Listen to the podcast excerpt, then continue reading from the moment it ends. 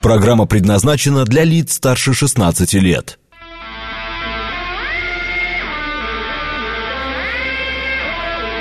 Восемь часов пять минут, ну почти шесть, понедельник, май, день двадцать второй.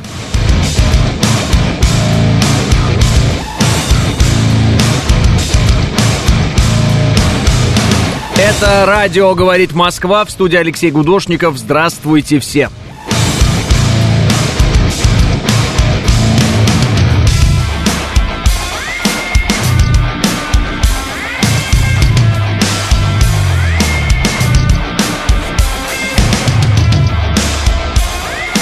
Всех поздравляю с освобождением Артемовска. Это прямо с этого начнем, э, на всякий случай. Доброе утро. Теперь никакого Бахмута, только Артемовск, пишет Василий. Э, доброе утро деду Байдену. Рекомендации выпить таблетки после его слов о том, что Россия потеряла в Артемовске более 100 тысяч человек, пишет Анастасия.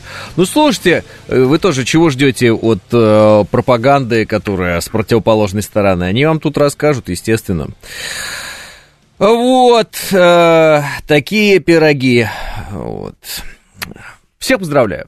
Появление Залужного на публике не изменит процесса поисков, и мы продолжим выяснять его местонахождение, пишет Григорий. Да, неубедительно абсолютно выглядело появление Залужного, что-то непонятно, какое-то все замусоленное, неясное. Вообще это он или не он, или это его двойник, или тройник, или четверник, или пятерник, или десятерник. Конечно, э, эти, эти методики, вот, поиска кого-либо и потери кого-либо, их можно ведь использовать, э, они как бы обоюдно легко очень используются. И когда наши политические оппоненты это делали, они это делали самозабвенно. Теперь они думают, что мы не должны так делать. Конечно, должны. Где Залужный? Нет, неубедительно. Это какая-то консерва. Покажите нам его живого, э, что он там скажет. Ну, как-то, не знаю, все по телевизору, да по телевизору не пойми откуда выступает. Не расслабляемся, пишет Павел. Э, правильно, Павел, это очень хорошо. Э, так, так, там Бахмут пал, а он на дне науки выступает. Ну-ну, пишет Empty Words. Ну вот как-то вот я и говорю, что-то не клеится. Тем более, да, для них действительно Бахмут пал. Это для нас Артемовск освобожден, а для них Бахмут пал. Вчера очень смешно, конечно, было с Зеленским, который говорит, ну, я думаю, конечно, он уже не под нашим контролем. Через пять минут все его давай править под твоим, который ты, ты не то имел в виду. Я не то имел в виду. Такое, конечно, вот э, политическое животное, по-другому это не охарактеризуешь. Ничего в нем особенного. Вот наоборот, э, есть общие черты у всех этих одинаковых э, из пробирки политических животных. Вот они все одинаковые. Самая главная их черта, они сами, в общем-то, ответственности ни за что нести не собираются. Им что сказали, они то и повторяют. Вот. Если вдруг где-то произошла какая-то импровизация, обычно она неудачная, его тут же начинают поправлять. Мы помним, как так поправляли Байдена. Он, оказывается, о, президент не то имел в виду, Зеленский все время не то имеет в виду, все все время они не то имеют в виду. Из чего я делаю вывод, что они сами по себе не очень-то сообразительные ребята. И у них есть какая-то команда, которая, в общем-то, за них думает еще, плюс ко всему. Пока эти деградируют э, публично. Э, поздравляю, молодцы. Дальше так держать, пишет Ли Алка. Э, значит, Залужного только со свежим выпуском МК в руках, иначе не поверим, пишет Андрей М. Видео с Залужным это дипфейк, пишет Дело техники. Э, как думаешь, долго еще СВО, пишет Пилкин Покота. А тут неизвестно, смотря какие цели. Понимаете, в чем дело? Э, долго-недолго, я не знаю. Ну, разные были оценки. Э, кто-то говорил до Днепра, э, по-моему, три года, если я не ошибаюсь. Вот, до Днепра, если. То же самое можно сказать про пропагандистских животных, пишет Павел. Ой, нет, ну это вообще не обращать внимания, просто можно и все. И даже, даже не мучиться по этому поводу. Есть такое агентство, Униан оно называется, украинское информационное, так называемое. Ох, они вчера переобувались в воздухе, ох, они вчера доказывали, как у них стратегическое превосходство, что они вообще всегда мечтали сдать Бахмут, и для них, ну, Бахмут, э, для них это вообще сам там делают самое лучшее. Эти все телеграм-каналы украинские, ну, именно такие пропагандистские, самые большие, ох, они переобувались каждые 10 секунд вообще.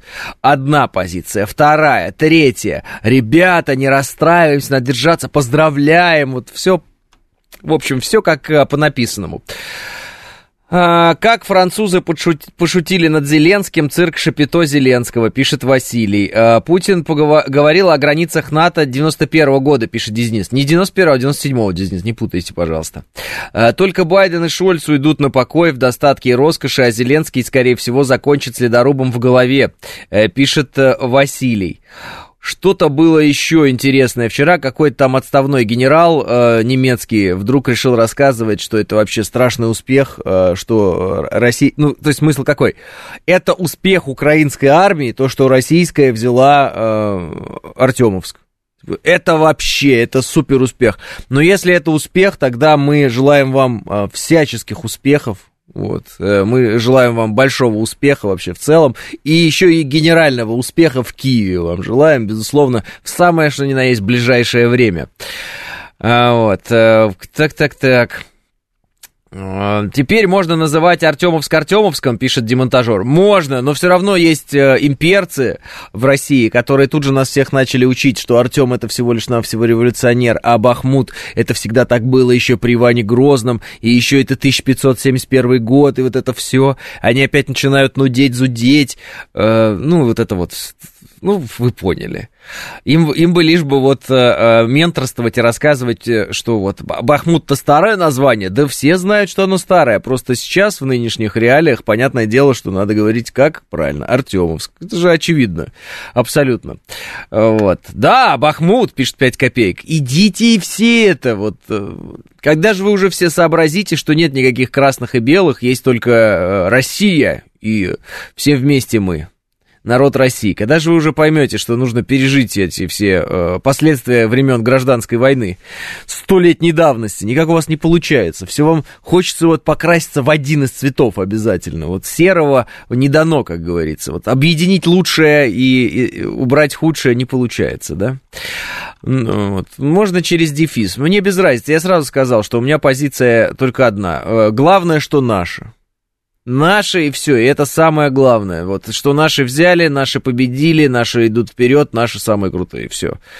Наша цель была денацификация и демилитаризация. Этого и добивается. Россия – сила, пишет Владимир Че.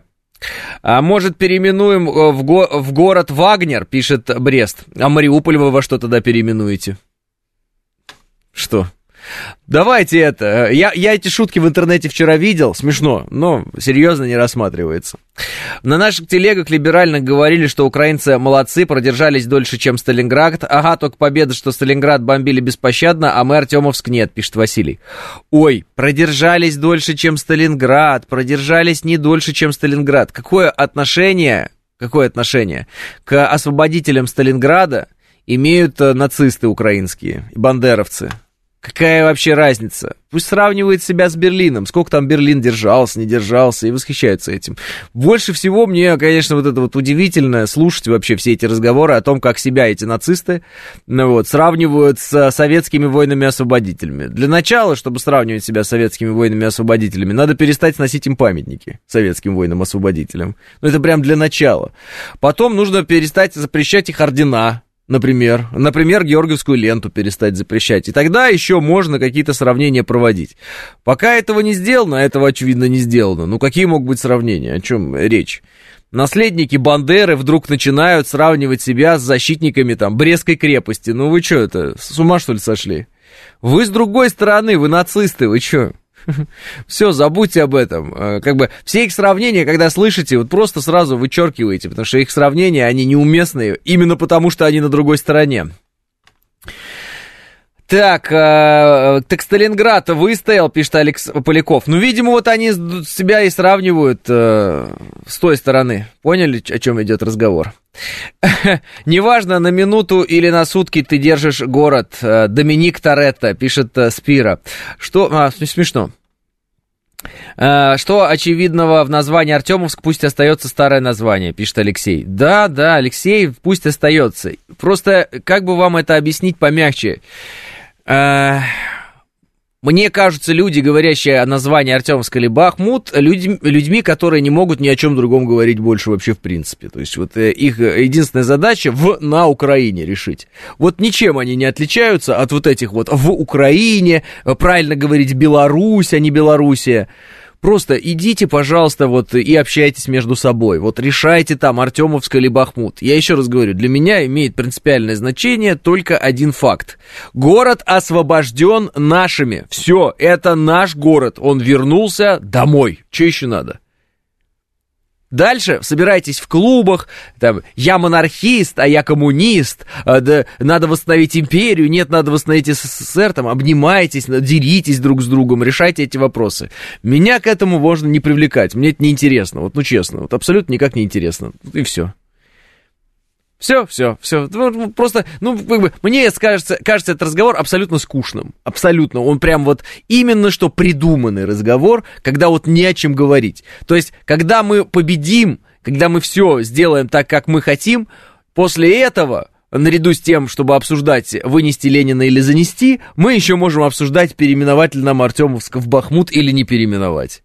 И, а вот станция Войковская, ну вот как может быть в Москве станция Войковская? Да Войков убийца! Вот будем обсуждать эти очень важные вопросы, без которых, конечно, ну никак нельзя двигаться вперед, пока мы их не решим, безусловно. Вот, давайте сначала, значит, э, демилитаризация, денацификация этих э, прекрасных земель, а потом э, решим уже, как это все назвать. Правильно или неправильно? Вот нет, это не вопрос. Это не вопрос, братан, я тебе говорю. Я тебе говорю. Душнилы прям какие-то. Да я говорю, это вот людям, которым нечем заняться. Я говорю, вот когда весь спор и весь, весь масштаб спора сводится к... А как это мы будем называть? В, на, э, Беларусь, Белоруссия, э, э, как правильно, ну, это мне напоминает этих латышских э, каких-то депутатов, которые, а давайте переименуем Россию в Московию. Да переименуй ты Россию в Московию в своих э, мелких документах, своих там литовских или латышских или эстонских, я не знаю, я даже запоминать не буду. Переименуй уже. Там какой-то человек с фамилией натурально Лопата. Да, ну да, у него фамилия Лопата. Я ничего не имею против фамилии, у меня тоже, значит, э, фамилия такая, ну, обычная, рабоче-крестьянская, как говорится. Поэтому, э, ну, просто вот человек с фамилией Лопата, э, как вот лопатой бьет всем по голове или себе по голове, уж не знаю. Может быть, это вот характеристика личности в некотором смысле такая. Вот. Давайте переименуем Россию в Московию, они не Россия. Ну, переименуйте в своих Усть-Куменожопинсках Россию в, там, ну, или как они у вас там называются, эти города, я, правда, не знаю. Даугавжопс, вот эти все, или как? Ну, вот это вот все, вот э, переименуйте Россию в, э, там, кого? В кого В Московию. Не знаю, я когда был в этой, в Латвии, там все, везде написано что-то по, по поводу Криевии. Как бы я понял, что они все равно нас как бы и не называют ни Москвой, ни, ни Россией, у них там свои какие-то приколы. Поэтому мне вообще все равно, как они нас будут называть. Пусть что хотят делают там на своей узкой полоске при, при, при, прибалтийской, по-другому не скажешь. Вот, пока еще есть возможность что-то делать. Это вот этот, этот парламент там украинский, или как это называется, я не знаю вообще, вот это сборище какое-то там, тоже что-то там какие-то названия меняло у нас дистанционно. Это как вообще должно вот меня лично волновать, вот серьезно, и вас как это должно волновать? Никак, соответственно, мы их воспринимаем как каких людей? Сумасшедших, правильно? Вот сумасшедшие. То есть есть дела насущные, а они занимаются вот ковырянием в носу, там, переименованием. А, поляки, ну это же вообще как головой об стену ударились и переименовали дистанционно Калининград нам. В какой-то там свой Крулевец, Крулевец, Крулевец, Крулевец. Вообще без разницы. Ребята, он был Калининградом и будет, потому что он наш. Вы его не взяли. Вот его сначала возьмите, потом переименовывайте. Но вы никогда его не возьмете, поэтому никогда не переименуете. Поэтому он будет Калининград, чтобы вы в своих документах закорючки какие не писали. Это же, ну просто, это же понятно.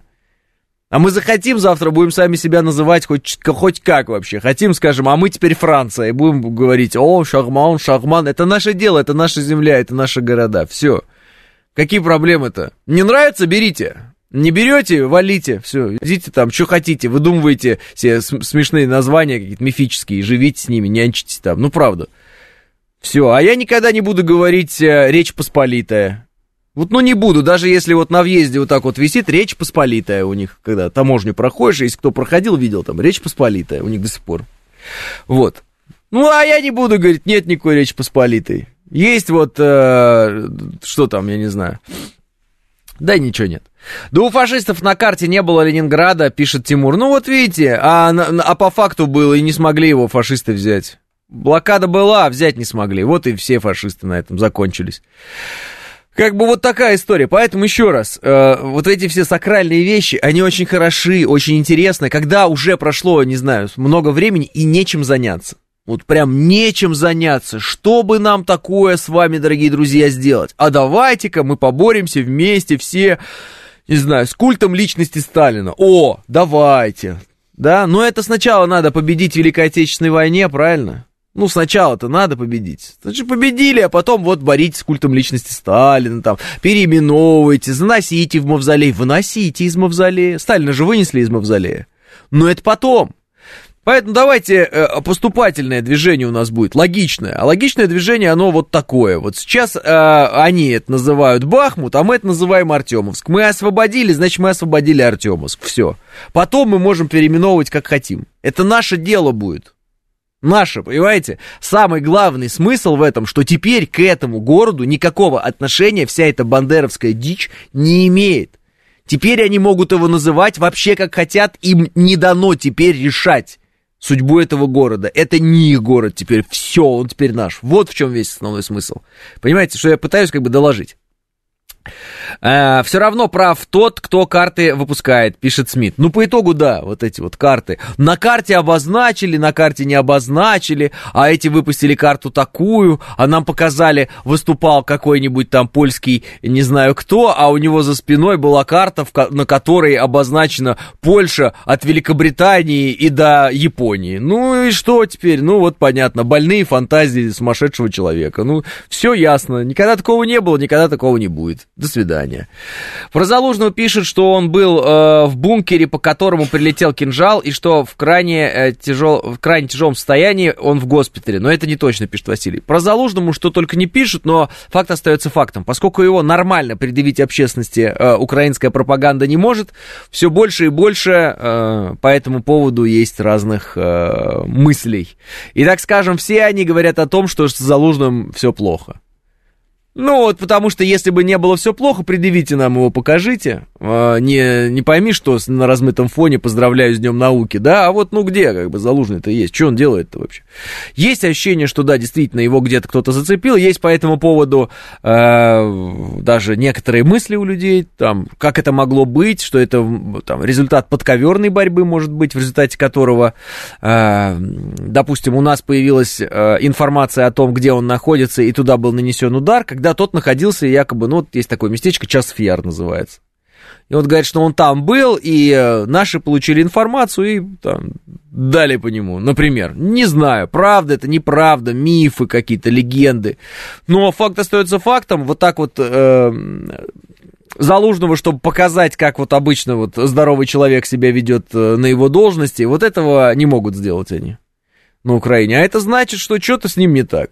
Вот, э, хоть сто раз вы говорите, что с ним все очень здорово, но вот предъявить его целым и невредимым никто не может. Вот, и поэтому, извините, как бы, мы будем считать, что что-то там у вас не заладилось в определенный момент. Им проще сказать, что Залужного отравили новичком, пишет 27-я планета. Если сказать, что Залужного э, отравили новичком, можете себе представить, э, как взволнуется вся элита, которая поймет, что возле нее э, везде русские шпионы, понимаете? Ну, для нас разведчики, для них шпионы. Не, они этого сказать не могут. Не могут. А, для меня все государства Эстония, Латвия, Литва это Прибалтика, а жители Прибалты. Я все равно путаю Латвию и Литву, да и на карте слишком малы, поэтому Прибалтика, пишет Василий. Да это опять же э, все для удобства для вашего, пожалуйста. А, это не Залужный был, это тот чувак из «Однажды в России», пишет э, Петр.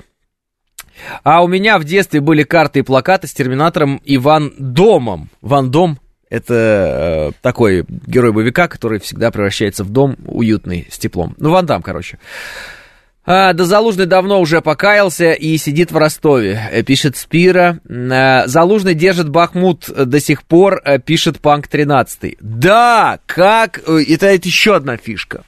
Значит, как пропаганда украинская продолжает удерживать, а, значит, Ар... ну, Артемовск, да, или Бахмут, как они говорят. Вот, как они продолжают бои внутри города, хотя их уже нет, это все зафиксировано на видео, и уже 10 рассказано, и все э, в голос просто ржут над ними. Они продолжают рассказывать, какие у них успешные операции, как они продолжают бои в городе, как ничего еще не закончено. Сырский э, вручает им какие-то там награды. Сырский это вообще... Кстати, Сырского живым предъявили, а вот Залужного нет. Залужный непонятно. То есть Сырский э, существует, Залужного нет. И вот Сырский там награды вручал, и многие подметили, что в его речи это вообще что-то было потрясающее. Он говорит, вы долго держались, держали оборону, значит. Потом он сказал, что, э, значит, Бахмут не взят, мы продолжаем. И потом еще одну фразу, которая противоречит этим двум. То есть у него там три фразы были, они все друг другу противоречат. А, почему так? Ну, потому что Сырский, может, на земле-то и командует войсками, допустим, а вот политические решения он принимать не имеет права. Как показала практика, Зеленский тоже не имеет права принимать политические решения. Потому что он сказал, я думаю, что взяли, как бы, ну, как бы он не под нашим контролем, а через пять минут уже рассказывал, что стоим, держим вообще, все нормально. У них Мариуполь до сих пор еще стоит, наверное, пишет Хот Дог. Да, еще интересно, когда они начинают выпускать свои пропагандистские рисунки на тему «А в это время в параллельной реальности». И типа в России все говорят про то, что там э, Артемовск взят, э, освобожден и так далее, а на самом деле, ну, в общем, э, интересная, конечно, пропаганда у них. Не знаю, какова цель такой пропаганды и кто в нее верит, но, видимо, такие люди еще пока остаются, и им еще пока как-то кажется убедительным все эти рассказы. Я не знаю, что может быть э, большим подтверждением и лучшим подтверждением, чем видео с флагами, просто э, бойцов, э, значит, стоящих, там, штурмовиков, стоящих вот на, на открытой местности в городе, вот, с флагами обращающихся там э, с, э, со своими речами и мыслями, да, к аудитории, что, что ты хочешь, кому ты хочешь доказать, что это, это же на Мосфильме снято, я не понимаю. Ну, уже такая бредятина прям пошла, чисто бредятина по-киевски, знаете, есть котлеты по-киевски, есть бредятина по-киевски, вот бредятина по-киевски пошла. А, так, так, так. Э, у них, э, ага, остался ли там город, где все его жители сейчас, пишет мир.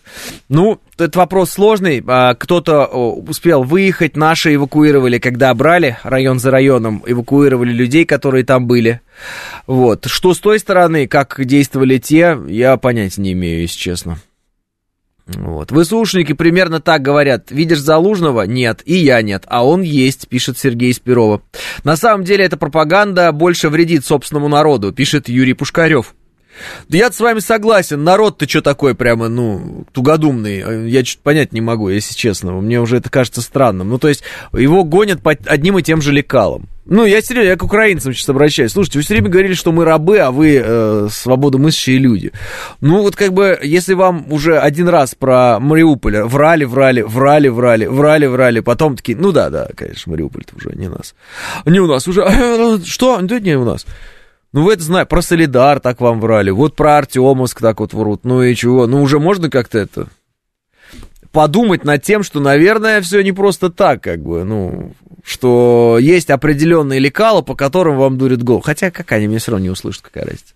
Если ложь повторить сто раз, она становится правдой, пишет Мэтт Выш. Да неправда, нет, не становится она. Если вы обладаете э, хоть каким-то аналитическим мышлением и желанием узнать правду, для вас ложь не станет правдой, хоть тысячу раз ее повтори.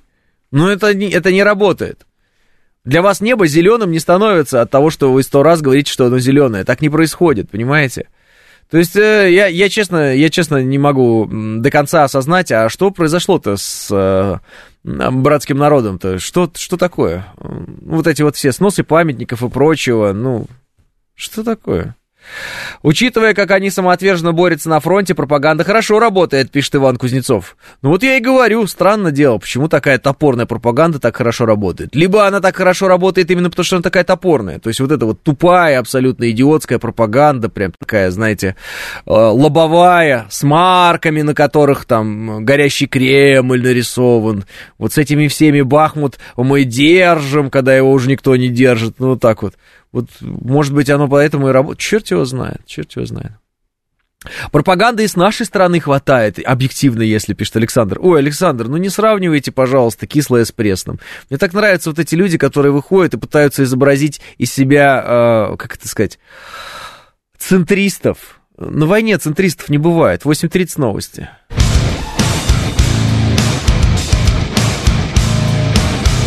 8.36 в Москве, это радиостанция «Говорит Москва» 94.8, в студии Алексей Гудошников. Всем здравствуйте. Что за окном вообще? Я не понимаю, что это за погода такая? Там туман какой-то или что? Что это вообще такое? Есть у кого-то понимание хоть какое-то? А, ложь повторение, повтор, ну, повторенная, значит, тысячу раз становится правдой, это Геббель сказал. И ведь большинство поверило, что на Востоке живут унтерменьши. А, правдой ложь, конечно, не станет, но всегда будут те, кто встанут под новые, в кавычках, знамена, пишет 27-я планета. Ну вот видите, Геббель сказал, но Геббельс-то проиграл. Тут вот важный момент такой, нужно помнить, что Геббельс-то проиграл. Все время, знаете, появляются люди, которые говорят, вот там, значит, геббельсовская пропаганда, посмотрите, и вот они идут по лекалам геббельсовской пропаганды, и поэтому у них так хорошо получается выстроить их пропаганду. Так а что хорошего, если в итоге геббельсовская пропаганда-то проиграла? Понимаете, э, эта модель, она э, проигрышная. Мы когда спорим про разные исторические периоды, в том числе нашего государства, и передряги исторические, и как один, там, скажем, режим менял другой режим, и есть люди, которые фанатеют по тому режиму, который был до того, как его сменили, я говорю, ну, если он сменился, наверное, он был слабее, вот. Здесь прямых параллелей никаких нет. Я к тому, что э, они основываются на опыте проигравших, они проиграют. Все же просто. Потому что мы знаем, как их побеждать. У нас есть э, э, работающие рецепты победы над вот такими персонажами всеми и над такими идеями. А, проиграла не, не пропаганда, а фашисты, пишет Алексей. Неправда. Не бывает такого, чтобы отдельно пропаганда, отдельно фашисты. Потому что пропаганда чего была? Фашизма, правильно? Пропаганда нацизма. Соответственно, нацизм, фашизм, пропаганда фашизма и нацизма, они все вместе взяли и проиграли. Победа-то за нами была. И вот что самое главное нужно помнить. Поэтому, когда кто-то где-то восхищается там, ну, знаете, бывает, людям нравится форма вермахта, вот, бывает нравится. Она, может, вам визуально-то, конечно, и нравится, но не забывайте, что это форма проигравших. Если кому-то нравится вскидывать руку в приветствии нацистском, а таких на Украине, я так понял, много, а не забывайте, что это приветствие проигравших. Понимаете, о чем идет разговор? И э, один раз так было и всегда так будет. Люди знают, мы знаем, как это разбить. И идеологически, и, и не только. А, Геббельс э, проиграл СССР, пишет Роман Попов. Правильно. Так э, это же еще в СССР было. Они, украинцы, всегда нас во всем обвиняли и говорили, что мы кормим весь СССР, а дальше хуже. Национальный герой Бандера, а москали главные враги, а сейчас это помножено на 100, пишет Василий. Ну так если это уже было, и если мы знаем, как это происходит, и если уже об этом написаны книги, и если вот об этих вот бандеровцах, а до этого каких-нибудь еще там, ЦЕФ, вот, которые э, все время, ну, всяких мазеп, понимаете, вот при, украинское предательство, а это же, ну, как бы притча во языцах, это же, ну, как бы известный сюжет нашей истории, украинское предательство. Все такие, что ты сейчас сказал? Я говорю, ну, как бы частично, естественно, не все. То есть в этом весь, э, в этом весь и смысл, когда читаешь литературу или историю, которая посвящена этим, так скажем, местам и временам лихолетия в этих местах. Ты видишь, как э, брат с братом бьются, отец э, с сыном. Ну, короче, Тарас Бульба. Но, тем не менее, вот это вот предательство, которое на Украине было всегда, это такая вот часть, э, в том числе, истории этих земель. Там всегда вот находится какой-то предатель. Исторически так получается. И этот предатель переходит на сторону врага, будь то какой-нибудь швед или поляк, или еще кто-нибудь, или немец, и изображает, что он его всю жизнь ждал. Пока, естественно, наши хорошие украинцы, вот, и мы их всех не разобьем. Как только мы их разбиваем, про них э, на какое-то время есть возможность забыть, все забывают и, и так далее. Но потом проходит время, опять они появляются, эти предатели, опять появляются те, кто готов их кормить, кто дает им деньги, чтобы они нас ненавидели. Ну, э, типичная ситуация. Чем э, только сегодняшняя ситуация отличается от предыдущей? Тем, что мир стал ну, ядерным. Ядерное оружие есть у нас, и ядерное оружие есть у тех, кто кормит вот эту бандеровскую нынешнюю свору. Вот и все. Вот и все. Смешно то, что у, у, у, ну, Украины, значит, сфотался со Стеллой на въезде, считай, взял город, пишет Иван Грейт. Э, как в анекдоте, три украинца это партизанский отряд с предателем, пишет Гном. Не могу понять, за что они нас ненавидят, пишет Маршал. Э, не могу понять, за что они нас ненавидят. Ну а кто они? Вот это собирательное понятие. За что нас бандеровцы ненавидят? Да ни за что, они себя ненавидят долго мы думали на эту тему, но вот есть такой вот вариант подхода к этому с точки зрения идеологии. Вот смотрите, есть э, люди, которые предают. Есть э, целые, ну, народы нельзя сказать, но, в общем, очень много людей, которые в определенный момент предают. Ну, то есть совершают тот самый Иудов грех. Грех Иуды, да? Иуда вот предал Христа. Э, любил ли э, Иуда себя? Ну, если бы любил себя, наверное, не повесился бы, да? Ну, наверное, в итоге. Ну, он же вздернулся все-таки по итогу. Э, любил ли он Христа? Ну, наверное, любил, да, как ученик и так далее. Но вот зависть, наверное, вот это непонимание какое-то, еще что-то, оно вот как-то его изнутри съело. Они не то, что нас не любят, как это можно так выразиться. А, они, я думаю, себя не любят за тот выбор, который они делают из века в век, можно сказать уже. Но если не из века в век, то из десятилетия в десятилетие. Они все пытаются доказать сами себе, что их вот эти вот предательские идеи, они на самом деле не предательские, а это мы предатели.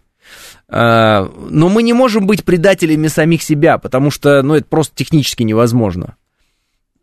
Вот. И, а, а у них все время вот это вот, ну, знаете, сейчас сравню вас э, с одной ситуацией, вы все о ней знаете. Когда уехали отсюда вот эти все исполнители э, в начале специальной военной операции, и кто-то из них сказал, что это Россия уехала от России. Вот, э, вот то же самое. Вот то же самое. Они будут кричать, что это на самом деле исторически они русские, а мы московиты. Ты -ты -ты -ты -ты. Вот это всю чушь они будут э, нести. Почему они это будут нести? Они прекрасно понимают, что на самом деле внутри, что это все вранье. Но это вранье, это единственное, что формирует их э, вот эту идентичность новую. А эта их идентичность новая, она полностью сшита из вранья. Все. И отстоять эту идентичность можно только силой пытаться. По-другому никак. И э, ну, мозгами ты это не отстоишь. Потому что тебе эту идентичность разобьют в клочья сразу. Ну, потому что это чушь. Ну, вот эти вот все разговоры. Ты просто говоришь, кто построил Одессу? 30 секунд тебе на ответ. Или Николаев, почему называется Николаев? Кто основал Херсон? И дальше ты будешь э, слышать какие-то крики в свою сторону, злобу, голую задницу тебе покажут, расскажут, что тебе отрежут голову, будут преследовать твоих детей. Все почему? Потому что они прекрасно понимают, что Одесса, Николаев и Херсон вообще никакого отношения вот к этой вот бандеровщине не имеют и никогда не имели и не будут иметь. Но им надо как-то это доказывать. Ну как, если ты идеологически не прав абсолютно, если ты, ну, твое, твое идеологическое начало, оно зыбкое абсолютно, у тебя фундамента нет. Только злобой, агрессией а, максимальной и силой пытаться продавить. Но продавить Россию силой, это задача, ну, практически как бы невыполнимая. Правильно? Правильно. А какие у них еще варианты? Больше никаких вариантов нет. Пока есть мы, рассказать всему миру о том, что они основали Одессу, не получится. А мы сильнее, чем они, понимаете? Ну вот, а поэтому, а вот Америка, за граница нам поможет, да? Это же тоже фразы все не, не, из ниоткуда не взялись, да? За граница нам поможет, ну, сами понимаете, да? Ильф и Петров и так далее. Они тоже ведь берутся откуда-то. Вот это ощущение, что за граница тебе поможет. Вот. Тоже у себя приходится убеждать. И вот эти тоже, мы уе... это, это не мы уехали из России, это Россия уехала оттуда. Нет, нет, ребята, вы всего лишь навсего несколько там, ну, может быть, десятков, я не знаю, может быть, единиц, ваше дело, певцов, артистов, каких-то режиссеров.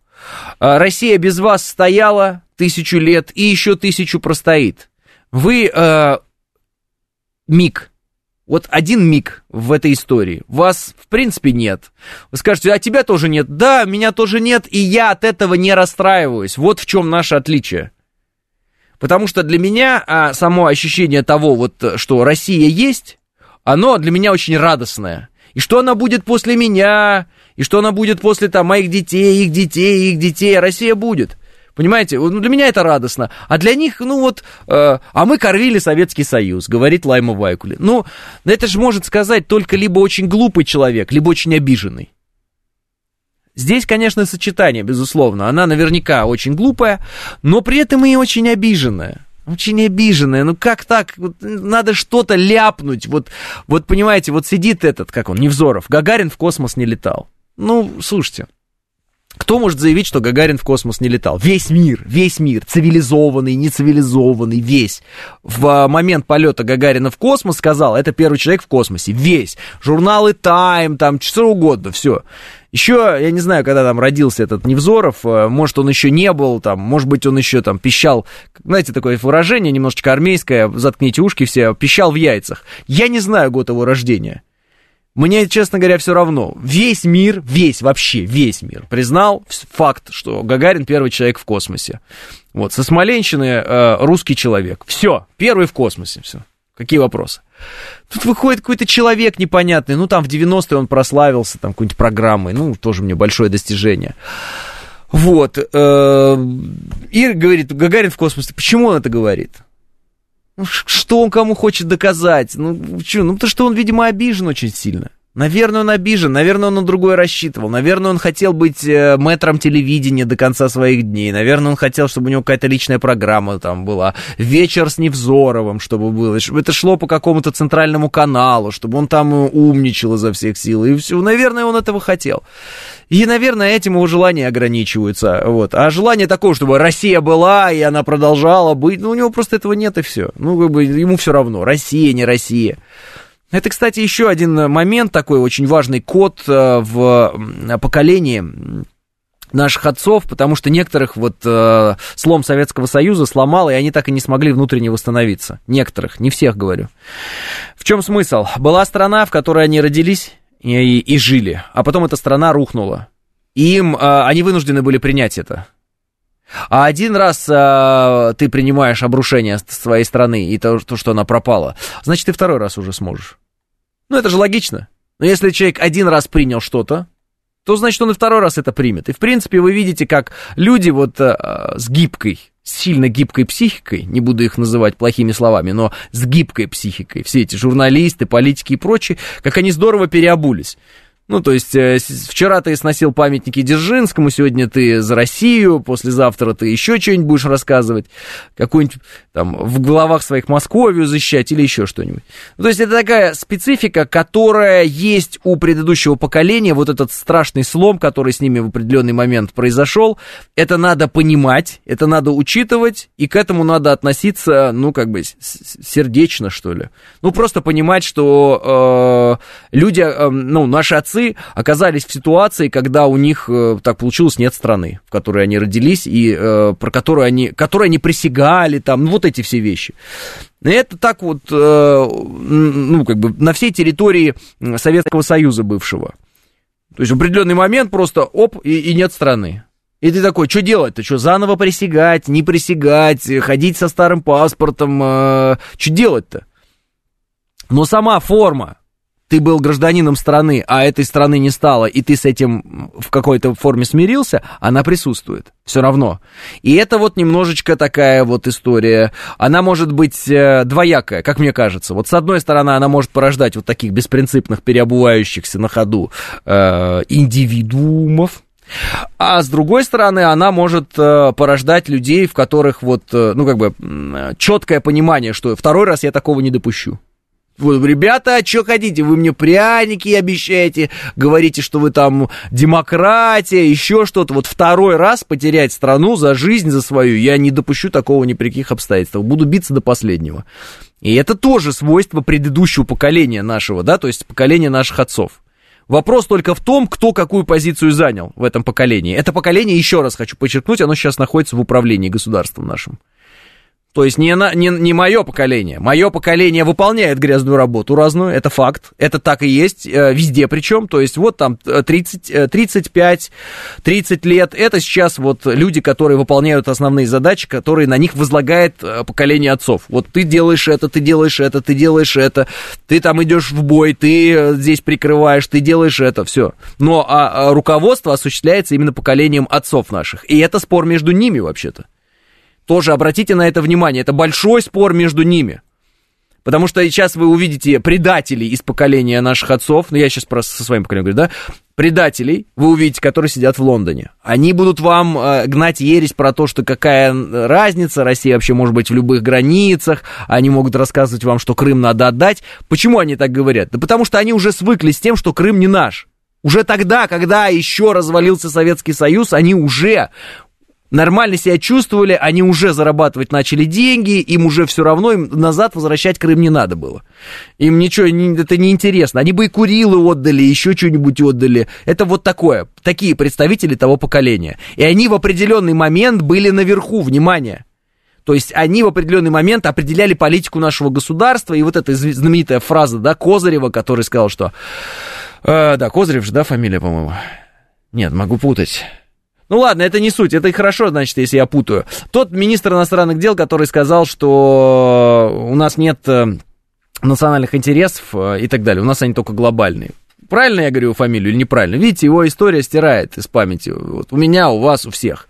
Если кто-то помнит, напомните, правильно я сказал его фамилию или нет. Вот такие люди. Вот. Но было в том поколении еще и другая, как бы, были и другие люди – и эти другие люди всегда считали несправедливым то, как с ними поступили. Они ходили на референдум о сохранении Советского Союза, а никто Советский Союз не сохранил. Они чувствовали себя униженными, когда их офицерами забыли где-то, ну, за границей в одночасье, вот так вот. Просто сказали, а вы теперь идите присягайте другой стране. Это отражено в фильмах, это отражено в музыке, это отражено во многих вещах в фразах каких-то известных, из фильмов тоже в том числе. Э, Козырев, была фраза типа «Америка должна определить наши интересы», пишет Андрей Владеев. Правильно, вот поэтому я и говорю, когда мы сегодня смеемся над Зеленским, да, не смеемся, он нам противен, на самом деле даже не смешно, вот противен, просто, вот знаете, противное существо такое, гнусное. Надо помнить, что нами правили такие люди. Вот ровно один в один такие. То есть вчера даже вот он фотографируется с G7, и я вижу подпись, один пишет человек. Надо помнить, что в определенный момент, значит, э, Борис Ельцин тоже ездил, попрошайничал по разным странам. Как бы, с одной стороны, а зачем ты это напоминаешь, ты хочешь нас как-то унизить, а с другой стороны, да, действительно, надо об этом помнить. Надо об этом помнить, что, в принципе, когда мы видим сегодня, в каком состоянии находятся украинцы, да, вот жители Украины, все, и русские, и не русские, какие угодно, и нам кажется, что это просто как бы нонсенс, это невозможно. Давайте вспомним, в каком состоянии мы были э, 20 лет назад. Просто у них 90-е не закончились. Я все время об этом говорю. У них 90-е не закончились. У них 90-е продолжились. Вот представьте, если бы у нас в определенный момент 90-е, и я не имею в виду по времени, я имею в виду идеологически, не закончились. Если бы вот такие Козыревы, они и дальше везде бы были. Что было бы? Просто представьте себе это на секунду. А я вам говорю сразу, здесь была бы типа Украины, что-то вот, что-то типа Украины было бы. Советские памятники были бы снесены, все было бы переименовано. Вот. Ленина бы уж, понятно, вынесли, но это не самая большая беда. Я имею в виду вот советские памятники. А, День Победы перенесли бы на 8 мая и уже бы готовились к войне с Китаем, если бы не воевали. Все. Вот что было бы. И это точно. Соответственно, вот этот разговор, это разговор поколения наших отцов между собой. Кто все-таки возьмет верх? Патриоты, так скажем, да? Вот, ну давайте, чтобы все, значит, патриотом можно быть и рассказывая о том, что Америка бы лучше бы здесь правила. Хорошо. Почвенники, да, вот наши, наши, славянофилы, так скажем. Или западники. Ну, э, назовите, э, сейчас новая есть такая концепция. Вот есть западники, а есть э, евразийцы. Вот евро, ну, что мы вот Евразия, у нас собственный путь там и так далее, да так можно назвать. Можно назвать это государственниками и там либералами. Без разницы. Кто возьмет верх? В 90-е взяли верх либералы. Но я вам говорю, как есть, вы их ненавидите в большинстве своем. Я просто, если бы был из какой-то очень богатой семьи там и так далее, нет, я из обычной семьи, я знаю разговоры на кухнях там про Чубайсов и про прочих-прочих. Их все люто, бешено до сих пор ненавидят. До сих пор. Абсолютно. Почему? Ответ очевидный, потому что вот они говорили, что они сделают хорошо, и, и правда, они сделали хорошо, но только себе. А всем остальным хорошо не стало. Все остальные не вписались в экономику. Сейчас вы скажете, ну мне стало хорошо. Вам повезло. Вы, например, были каким-нибудь журналистом или охранником у них, ну, допустим, или там еще кем-то, э, ну, так скажем, а свитой вы были. Свите, конечно, повезло. В этом смысле Москва всегда такой уникальный город, здесь много представителей свиты той или иной, всегда есть. Свита, конечно, себя чувствует хорошо. Поэтому журналисты из 90-х, бывшие в услужении, у той либеральной, так назовем ее, прозападной власти, не имевшей национальных интересов, они, конечно же, сейчас рассказывают, что 90-е были благословенные, и что они ненавидят нынешнюю власть российскую и ненавидят весь этот русский народ, да пошли вы все, мы вас всех ненавидим, Гагарин в космос не летал. Почему? Ну потому что они были признаны, и они вообще имели вес именно при тех правителях. Потому что им тогда сказали, ой, Саша, ну какой ты молодец, как ты здорово программу делаешь, делай. Хочешь тебе дадим такую программу, хочешь тебе дадим секую программу. Ты делай, делай. И все. А сейчас им говорят, ребята, это все, что вы делали, вы делали как бы за деньги, и понятно, почему вы делали. Вот, ты был там у Гусинского в услужении, ты там еще у кого-то, мы же понимаем. Вот этому олигарху прилежал этот канал, этому олигарху принадлежал этот канал. Ты вот с этим ссорился, вот они друг друга, эти журналисты, как бы кусали в эфире. А когда они ссорились, они не кусали друг друга в эфире. Все же ясно. Вот и все. Поэтому вот э, она как бы борьба-то где идет. А понятно, руки это, безусловно, наше поколение. Да, выполнять задачи разные, это наше поколение. Мы руки на данный момент. Но голова это старшее поколение все равно. Отцы борются чтобы было понятно. Гагарина в космосе не было, да и Земля плоская, пишет Ярослав. Э, пробежался глазами по статье Козырю. Да, это просто стыд и позор нашего МИДа, сколько же э, плохого он сделал нашей стране, пишет 27-й. Э, 27-я планета. 27-я планета. Значит, коротко, если. Просто возьмите и посмотрите новости, там, я не знаю, любого 95-го года. У вас волосы дыбом встанут. Вы будете в ужасе от того, э, сколько вы найдете параллелей между тогдашней российской властью и сегодняшней украинской. Вы будете в ужасе. Э, натурально вы просто будете, что? Как это, это в нашей стране? Ну, такой вот примерно шок культурный произвело бы на вас э, видео, там, я не знаю, вот такая вот группа коррозии металла, где там на концерте этой коррозии металла просто человек, одетый в Гитлера, э, выкрикивает немецкие приветствия и зигует прямо на сцене. В 95-й год, если я не ошибаюсь. И э, я даже не буду говорить, сколько там людей возле этой сцены, очень много, и всем все нравится, они в ответ тоже зигуют, чтобы было понятно. 95-й год. То есть вот думать, что на Украине в определенный момент вот этот нацизм, он там голову всем свернул, и как такое могло быть? Вот у нас такого быть не могло никогда. Могло. Могло. И мы должны поблагодарить всех тех, кто сделал так, чтобы этого не случилось, за то, что они сделали так, чтобы этого не случилось. Если вы приложили руку к тому, чтобы этого не случилось, спасибо и вам тоже, вообще-то. 9.00 новости. Программа предназначена для лиц старше 16 лет. 9 часов 6 минут, понедельник, май, день 22.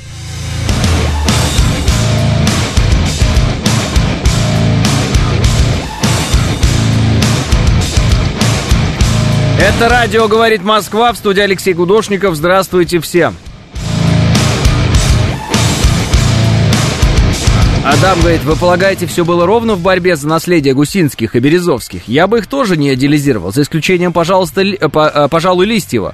А я от людей, которые с Листьевым работал, тоже слышал много интересного и не сочетающегося с идеальным образом.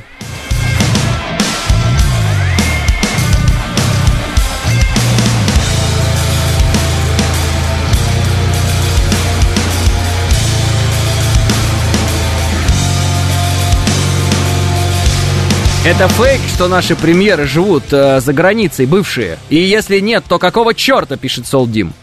Так я вам и говорю. Ответ очевидный. Вот смотрите. Сегодня Зеленский, например, президент Украины, да, и у него есть, э, это подтверждено, там, счета э, и недвижимость за рубежом, конкретно в Британии. Вот сейчас Зеленский досидит свои сроки, вот, э, если ему повезет, отскочит от этой истории и будет сидеть за границей, жить за границей, все. Как вам непонятно? Э, он будет долларовым миллиардером и будет жить за границей. А, вы спрашиваете, почему бывшие российские премьеры, вице-премьеры, там, да, вот вам список, видимо, все-таки на глаза попался этот, который мне попадался. Почему они живут за границей? Потому что весь смысл их э, существования, он в этом заключался. Здесь пропудрить всем мозги, заработать, а потом за границей жить, проводить свою старость. В этом весь был смысл их. То есть они не собирались здесь жить никогда. Они здесь строили карьеру, они здесь э, зарабатывали деньги, они здесь прокручивали схемы и потом отправлялись э, на долгую свою прекрасную пенсию, замечательную, вот, в какую-то страну, которую они искренне любят и считают, видимо, своей там родиной настоящей, где люди хорошие, вот, э, по их мнению, потому что здесь, по их мнению, люди плохие, правильно? А, почему бывший про Голикову специально пропагандист молчишь? Что про Голикову нужно сказать, я просто не знаю. Это, во-первых, бэтбой. Во-вторых, э, будете так общаться, не буду с вами разговаривать, потому что мне очень не нравится, когда навешивают ярлыки, во-первых, во-вторых, без э, знаков препинания. Вот. А может, тогда и за Голикову пояснишь, почему там у нее бизнес в Испании, пишет Иван. Но, честно говоря, я не в курсе был, что у нее бизнес в Испании. Ну, хорошо, пусть сама Голикова тогда за себя и пояснит. А почему их спецслужбы не устраняют там, пишет Алексей Т. Почему их спецслужбы там не устраняют? Ах, ну, давайте предположим. Хорошо. Мы люди вообще, короче говоря, конечно. Сейчас, сейчас. Спокойствие. Я просто хочу набраться спокойствия, потому что меня прямо вот это вот немножко раз, разозлило. Допустим, а, спецслужбы устраняют какого-то такого бывшего там руководителя, у которого там, не знаю, бизнес не бизнес, и он там остался. И чё? Ну вот я почему вешаю такую паузу длительную, да, мхатовскую, потому что я правда хочу, чтобы вот те люди, которые задают эти вопросы, у них возник этот вот в голове вопрос тоже. И чё? Наша задача какая? Чтобы кто-то здесь наворовал, уехал туда, и мы его там убили? Или наша задача, чтобы не уезжали туда? И люди, которые не связывают своего будущего с Россией, они не имели возможности управлять. Какая задача-то? Вы какую задачу перед собой ставите? Ну, мне кажется, задача номер два правильная, задача номер один бесполезная. Ну, то есть это из разряда, э, как это, жестокость наказания никогда не сказывается на ну, что-то такое. Ну, в общем, это бессмысленное занятие, потому что таким образом вы лучше жизнь в России не сделаете. Вы только, ну, как бы, отомстите, может быть, кому-то, но не более того. Все, поэтому я не совсем понимаю смысл этого, если честно. А, следующие, зная, что их устранят, не пойдут на это. Многоточие, пишет Александр. Александр, вот от пятилетнего ребенка такая аргументация, мне кажется, убедительная. Почему от взрослых? Она, мне кажется, неубедительной. Потому что я вам привожу пример.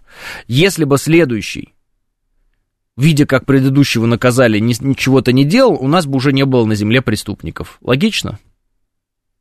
Ну, у нас бы не было преступников на земле вообще, если бы следующие, пометуя об опыте предыдущих, не делали бы э, того, что делали предыдущие. Правильно? Ну, ты один раз увидел, что человек э, кого-то убил, за это всю жизнь сидит в тюрьме. Все, ты не будешь никого убивать, правильно? Но почему-то убийцы находятся. Ты знаешь, что маньяков э, убивают, э, ну, в смысле, их казнят. Да, ну, раньше, во всяком случае, казнили. Э, и уже логично же, да, что ты не станешь идти по пути маньяка. Но нет, появляются маньяки, понимаете? Все, ты знаешь. Но, тем не менее, это появляется. Ну, вот как-то как так. Ну, ты знаешь, что нацизм это очень плохо. Вот, и нацисты проиграли, так скажем, да. А, но, тем не менее, почему-то появляются люди, которые зигуют зачем-то, зачем-то наносят на себя эти нацистские, нацистскую символику, зачем-то они кричат там москаляку на геляку. Я не знаю, зачем они это делают, и как они появляются, и что у них в голове, но они появляются, понимаете? Ну вот. Поэтому аргументация, если мы этого убьем, то остальные не будут делать, она вообще не работает. И никогда не работала, что самое интересное, и, и не будет работать. Потому что каким-то странным образом э, есть часть людей, не все. Для некоторых это действительно имеет некий дидактический, да, вот э, момент. Ты увидел как с другим и понял. Э, вот. Но у части людей э, нет этого, этой связи. Они считают, что они могут э, избежать этого. Поэтому они участвуют во всяких таких схемах э, и думают, что вот конкретно они избегут э, наказания. И все, ну вот им так кажется. Я не знаю почему. Я не такой человек. Я абсолютно четко понимаю, вот я вижу, вот, вот смотрите, вот есть там Блиновская, вот я вот смотрю на то, что с ней происходит. Думаю, о, ну понятно. Все, у меня не возникает желания попробовать пойти по ее пути, не платить там что-то где-то и так далее, и при этом как бы думать, что а вдруг я смогу пропетлять в этой ситуации. Ну, не возникает желания. Но посмотрите на остальных этих всех э, попрошаек из интернета. Ничего не изменилось. Они как делали, так и делают, пока их всех не посадят. И то, их все посадят, и появятся новые а потом за ними еще. Ну, то есть, условно, вы знаете, что в Советском Союзе, например, там, за, в определенные годы за валюту а, можно было сесть, и причем очень серьезно сесть. Но, тем не менее, люди, тем не менее, ну, как-то откуда-то эту валюту брали, я имею в виду американскую, да, вот там доллары, и еще как-то ее где-то меняли, существовал рынок. Зачем они это делали? Что они собирались с этим делать? Почему им нужны были эти деньги? Как они их тратили? Не знаю, но они это делали, они тратили. Это была вот такая у них была жизнь. И она могла довольно плохо закончиться и довольно быстро. И так и происходило зачастую. Но они это делали. А, но большинство власти избегают же ответственности, всякие чубайсы и прочие, пишет Иван. Ну вот о чем я и говорю, поэтому э, все это, ну как бы, э, имеет пропагандистский эффект, когда кого-то где-то настигли, вот, а эффекта фактического не имеет. Ну, настиг-то и настиг, а что дальше-то? Ну вот что, вот и ничего. Народ должен знать, что предатель получит по заслугам, пишет Мир. Э, ну, может быть, Мир, но я все-таки лучшего мнения о нашем народе и не думаю, что наш народ настолько примитивен, э, что ему вот прямо нужно, чтобы предатель получил по заслугам. А, ну и пойду тогда я дальше отдыхать. Мне кажется, народу все-таки в большей степени интересно, чтобы страна развивалась и народ развивался, а не чтобы все предатели получили по заслугам. В конечном счете мы все равно все помрем, поэтому э, конец-то у всех э, плюс-минус одинаковый. Поэтому есть у меня такое ощущение, что когда кто-то вот начинает э, э, изображать народ такой вот, знаете, таким, что вот, вот он хочет мести там кого-то, кроваво расправиться над кем-то, это, ну, это может не соответствовать действительности. Может быть, это ваше внутреннее желание и ваши какие-то потребности, но зачастую э, человеку, если сказать, слушай, вот э, тут варианты, как бы, работать над тем, чтобы твое благосостояние улучшалось, или варианты вот э, тратить силы на месть вот этому человеку, что ты выберешь? Скорее всего, благосостояние и работа над чем-то созидательным. Понимаете, если страна превращается в э, мстителя, так скажем, да, который все время всем мстит и хочет над всеми расправу там учинить какую-то, это вот Украина. Вот можете ее посмотреть. Все разваливается, ничего своего нет. Они все мечтают там по Кремлю ударить чем-нибудь, еще что-то там, рисуют марки свои какие-то, где Кремль горит. Вот это вся бредятина, Крым захватывать собираются. Уже экономики своей нет, социалки своей нет, э, это, оружия своего нет, обучение проходит там, здесь офицеры э, чужие заправляют. Ну, все уже. Уже нет страны вообще, просто не существует. Люди уехали. Люди в Одессе в клубах ночных в момент того, как, значит, российские войска освободили Артемовск, соответственно, для них-то, для одесситов это должно быть как будто бы вроде пал, Бахмут. Им вообще все равно, они там сидят в этом клубе. У-у-у, им вообще наплевать. Нет страны, все, нет Украины никакой. А эти все, вот, отомстим русским, сейчас, еще чуть-чуть, надо поднапрячься. Куда поднапрячься? Уже все, уже, уже, уже кричат им какие-то люди более-менее адекватные на Западе, типа, ребята, в ваших интересах прямо сейчас там обрывать телефоны, предлагать переговоры. Эти, все. Сейчас мы получим еще три самолета, этими тремя самолетами мы победим Россию. Необучаемые, понимаете? И вот к чему приводит вот это вот желание там э, везде и всех покарать, кому-то за что-то отомстить там или еще что-то. Вот. Э, да, да, жизнь конечна, поэтому просто умрем, как мученики, они просто сдохнут. Ну, а если честно, ну, было у Березовского много денег, и что? И где он, и как умер, пишет Ярослав. Ну, вроде как повесился, или повесили, тут как бы два варианта есть. Один э, официальный, другой конспирологический. Да, и вот как-то так и получилось. А, не только сесть, но и высшую меру можно было бы получить за валюту в СССР. Говорят, Масляков сидел именно за такое, пишет Илья Сергеевич. Ну, про Маслякова не знаю, но про высшую меру слышал Илья Сергеевич.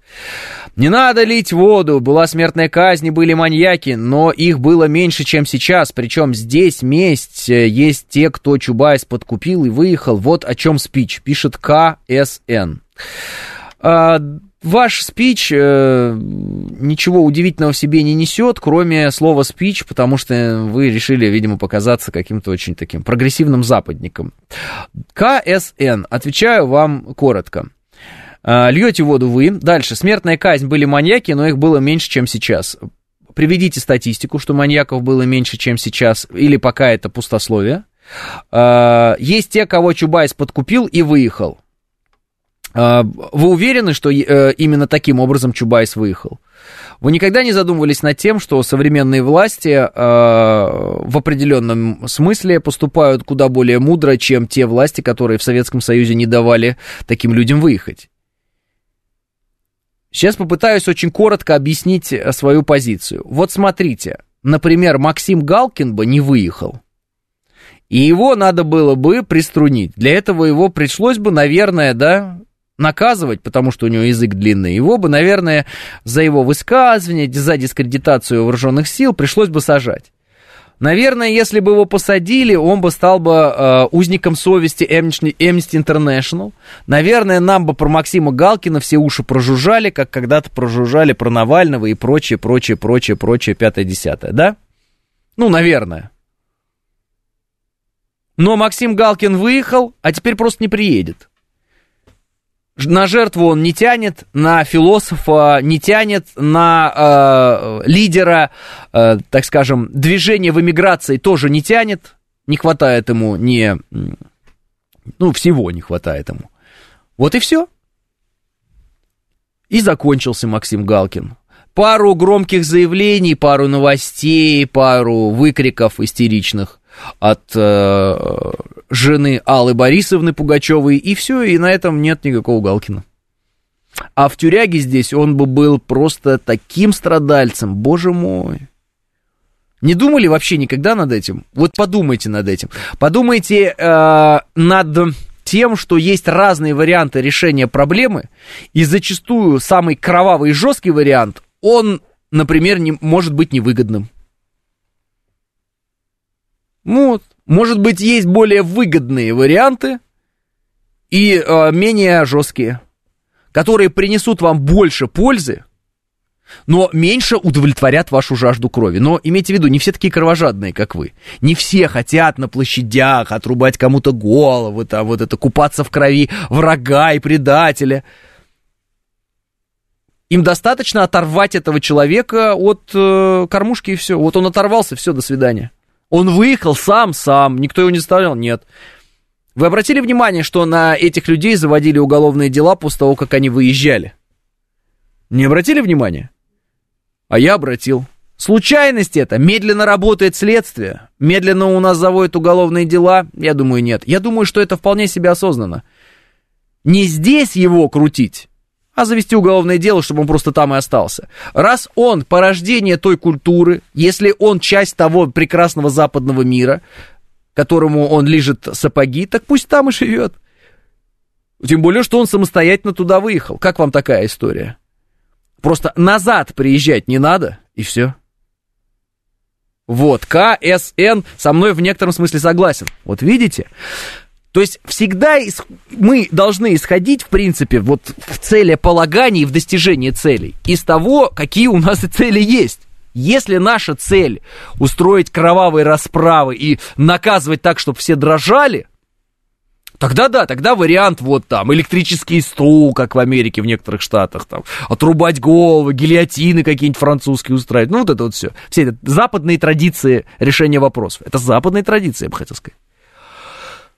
Либо, если наша цель убрать их из игры, отодвинуть от э, э, формирования смыслов, правильно? Убрать их, э, ну, от кормушки, так скажем, этих всех персонажей. Вот. Вот она цель достигается-то как. Ты даже, у нас даже границы не закрыты, я хочу еще раз сказать. Это очень важное отличие от Советского Союза сейчас. Очень важное, оно кардинальное, иное, понимаете? Советский Союз не выпускал их этих персонажей. Они там бежали. Вот, у нас есть история одного танцора балета, артиста балета, который э, сбежал, и ему пришлось... Вот сейчас, ты артист балета? Да. Ты хочешь уехать? Да. Вперед. Вперед, пожалуйста. Не вопрос. Если ты уедешь, просто будешь там работать, вообще просто работать. Тебе даже здесь вообще никто ничего от тебя не вспомнит даже. Все, занимайся. Если ты уедешь туда и начнешь орать, что Россия, значит, будь проклята, Крым не российский, то тогда тебе здесь уголовное дело. И все, ты там остаешься. Ты просто остаешься там, в стране твоей мечты. Пожалуйста. Это даже не выглядит как наказание, если честно. Хотя это наказание. Знаете почему? Потому что мечта и реальность всегда разные. Потому что в стране своей мечты ты никогда не окажешься, потому что это мечта. Потому что в реальности все те страны, о которых мечтают, они тоже имеют множество своих минусов. И об этом обычно те, кто уезжает из одной страны, которую он страшно не любит, в страну, которую он, ой, обожает, как и мечтает о ней, узнает через некоторое время. И потом приезжает в Россию зубы лечить. И через запятую. Потому что, а, ну, дорого, а там не нужны мы, а еще вот это, а там есть еще, а я еще не могу, а мне еще паспорт не дают, а это мне не дают, а это мне не дают. И вообще пришлите денег, пожалуйста, очень вас всех прошу. Все. Все, все, все это уже, уже 10 тысяч раз написано, сказано и так далее. Но а, поведение вот в, в части так скажем, возможности покинуть страну и так далее, э, сейчас, э, я считаю, у нашего правительства правильное. А у советского ошибочное было. Почему? Потому что Советский Союз фактически вот этот вот весь э, внутри себя актив негативный накапливал. И они вот сидели здесь и вот, ах, ненавижу, ненавижу, ненавижу, ненавижу. Надо помочь. Если так сильно ненавидишь, вот тебе, пожалуйста, билет, Пожалуйста, вот, любая страна. Какая тебе нравится? Скажи, какая тебе нравится. Мы тебе помогаем, пожалуйста. Все. Всего тебе самого наилучшего. Мы тебя не преследуем, мы тебя не ищем, ты нам не нужен, никакие спецслужбы никаким зонтиком тебя укалывать не будут, ничего не будет происходить. Все, просто уезжай. Пожалуйста, занимайся, вот какая тебе страна нравится? Вот это, Австралия, все, вперед в Австралию. А мне нравится Британия, все, Лондон тебя ждет. Пожалуйста, дорогой друг, давай, Просто не насиживай своей задницей предательской здесь э, место. Ну, не надо этого делать.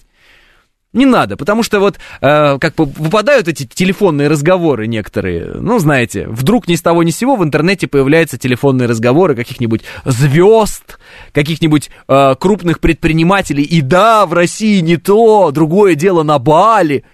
Так давайте уже, давайте, давайте, давайте, на Бали уже, все. Что, ну, правда, ну, не, не, не найдется здесь желающих по посидеть на ваших хлебных местах. Такие вы все Илона Маски, гении, вот прям не, не уни, уникальные люди. Да найдется вот так вот, вот, вот, вот, с головой найдется.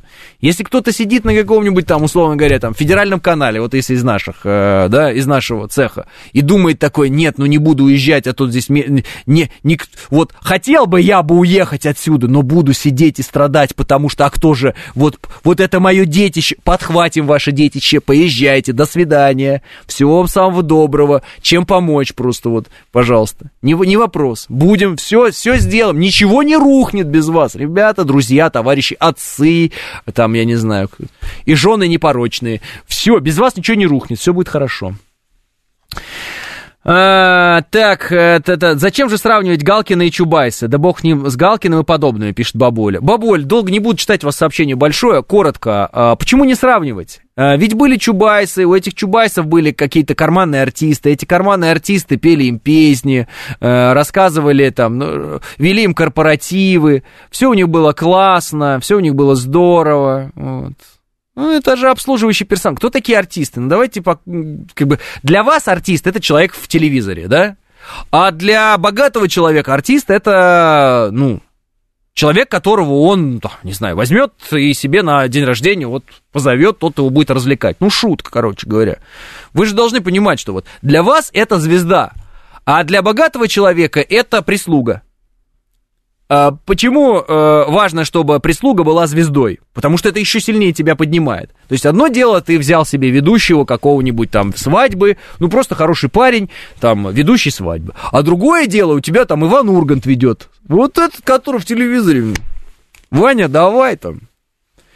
И вот так вот деньги ему в рот, вот так, бамс, пальцем. Естественно, Естественно, нигде это не учитывается, естественно, никаких налогов, вот это все давайте прям сразу в сторону.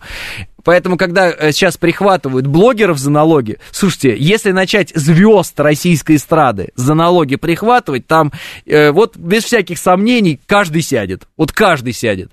И все это прекрасно знают. Вы скажете, а что не сажают тогда? Потому что я вам говорю, цели посадить всех и наказать, ну, не существует.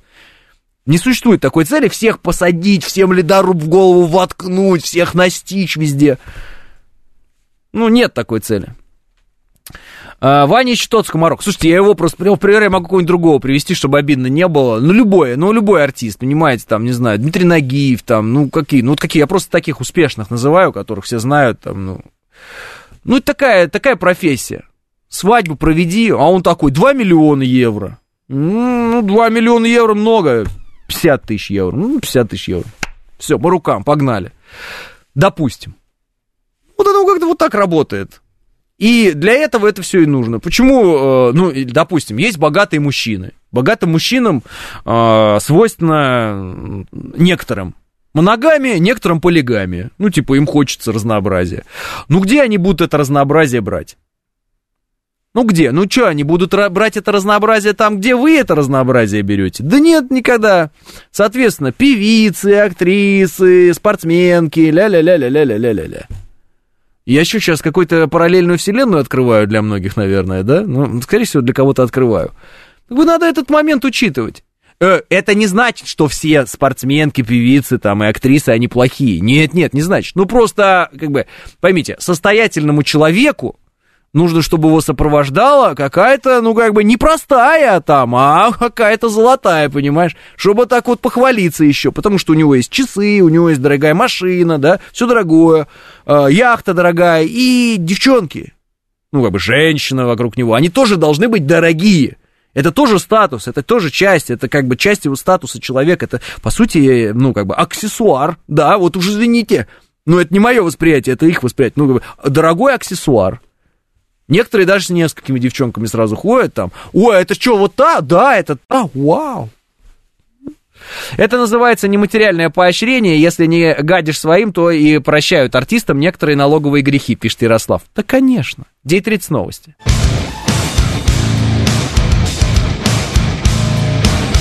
9.35 в Москве, это радиостанция «Говорит Москва», 94.8, студия Алексей Гудошников. Всем еще раз здравствуйте. Вот некий Гордополов, Полой, не знаю, Гордополов, наверное, Гордополов, наверное. 3W у него в конце.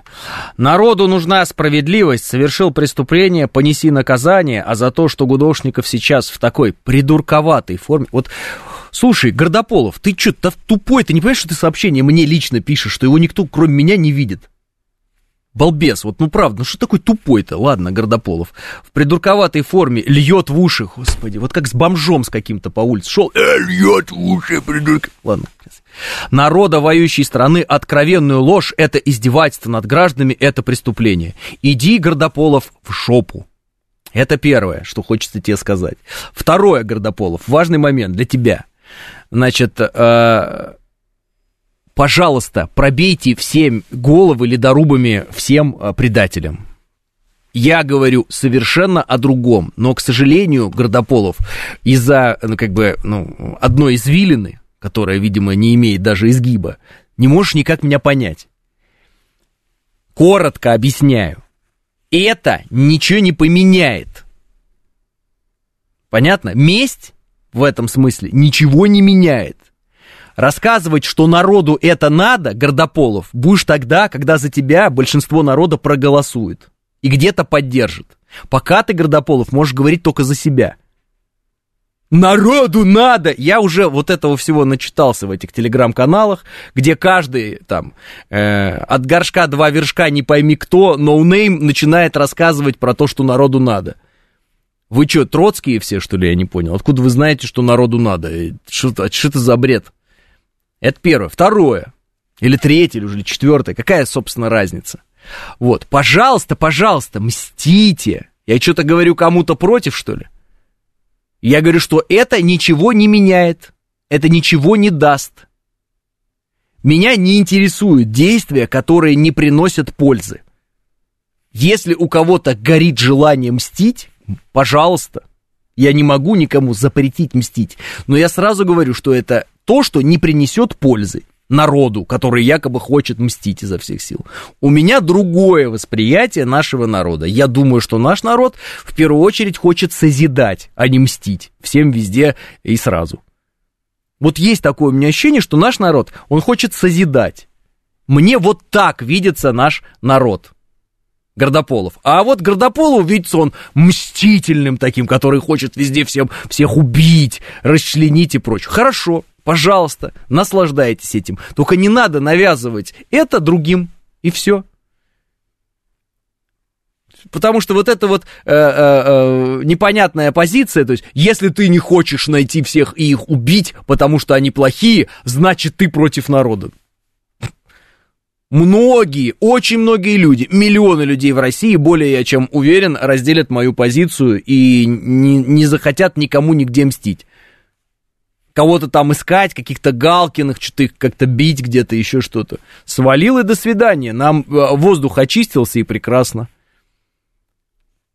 Понимаете, в чем дело? Если вы где-то, э, не знаю, там, настигнете Чубайсы, вот что это меняет, кроме того, что вы его настигнете? Вот давайте, предположим, 3 секунды, мы же про это говорили, да? Там всякие разные бывшие э, политики, которые э, получили денег, и вот они там куда-то свалили. Вот вы их настигли. Дальше что? Вот он стоит, и вы стоите. Допустим, вы дали ему по морде. Дальше что? Ничего. Допустим, вы страшный маньяк, убийца. Вы прямо вот там и, э, значит, кокнули. И что дальше-то? Вы что, вы вернули деньги в бюджет России. Вы смогли возместить урон, который был нанесен этими людьми. Стало лучше жить кому-то. Даже ликвидация политиков за рубежом другими политиками в историческом смысле была оправдана и только тогда. И тогда к ней прибегали, когда существовала определенная опасность, что этот персонаж может что-то где-то возглавить. Все. А не потому, что он просто не нравится там, или он плохой. Ну, плохой, плохой, дальше что? Вы как себе представляете вообще спецслужбы? Они, типа, всех должны везде искать и уничтожать? Это их задача, что ли, спецслужб? Есть опасные люди, есть не опасные. Есть главари банд э, формирования, есть главари каких-то террористических организаций, мимикрирующих под э, там, э, официальные государственные организации, вот, например, на Украине. Вот тот же самый Буданов. Вот я понимаю, человек заявляет, что всех русских будет убивать. Вот террорист сидит как есть. Вот, вот вопрос.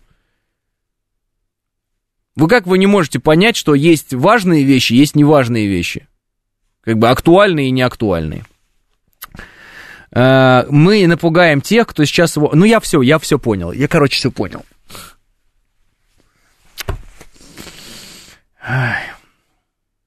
Я понял, что я бесполезно здесь говорю и трачу время ни о чем вообще. Вот честно, вот правда. Вот у меня полное ощущение, что я вот какую-то в стену какую-то луплю, вот просто, вот как этот дурак, вот башкой вот в стену, баран какой-то, вот натураль. Больше у меня никаких ощущений не возникает только что привел 10 тысяч исторических примеров, как это не работает, что вы пытаетесь кого-то запугать, только что вам привел.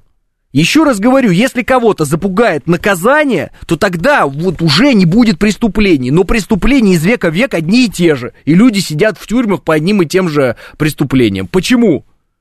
Ну ответьте тогда мне на этот вопрос, запугиваете ли всех. Ну объясните тогда, почему невозможно запугать-то, я не понимаю. Вы что, не видите, что ли? Ну, давайте, ладно, хорошо. Это простая, простой, как бы, пример. Вот вам еще и военный пример. Вот э, мы сейчас азовцев раздавим, и э, ВСУ посыпется. Посыпались ВСУ? Нет. Почему? Ну, потому что не надо плодить мифы о том, что вот эти, э, на них все держится, а если их раздавить, то тогда они все посыпятся. С той стороны мифы плодятся, с этой стороны мифы плодятся. Не надо мифологему этих всех. Вот на этих все держится, на этих все держится. Нет, реальность она иная. И если вам нравится жить в мифах, если вы привыкли мыслить категориями мультиков Марвел, пожалуйста, но это не так, жизнь она не такая. Все, она другая. И вот эти драматические перипетии, они совершенно иные. Они не такие вот вычурные, как в кино, которое ограничено по времени там. А, вот. Отсутствие наказания расплод... расплодит эту мразь. Все ясно. Ладно, хорошо, тогда придется переформулировать. Если уж я настолько непонятен вообще никому, и вот, ну, хорошо, переформулирую. Занимайтесь наказанием мрази, Слышите, да? Внимание, я имею в виду, ну, э, ну, в смысле, этих мразей наказываете, в этом смысл. Не то, что вы плохие, а именно во всякой мрази наказанием вы занимаетесь, в этом смысл. Фраза. Поняли, да? Чтобы, а то сейчас еще подумаете, что я про вас. Ни в коем случае. Вот, всякую мразь наказывайте. Наказ, правильно. У нас есть специальные органы для этого правоохранительные и так далее. Но имейте в виду, что это нас вперед не двинет. Это как бы такой вот мне возмездие и аз воздам. Это все здорово, но это не двигает вперед государство. Никогда никакое общество это не двигает и так далее. Все, ясно? То есть, да, это вот, пожалуйста, занимайтесь. Если для вас вот искупаться в крови врага это самое главное, пожалуйста, купайтесь, не вопрос. Не вопрос. Но это не двигает вперед никого, никак.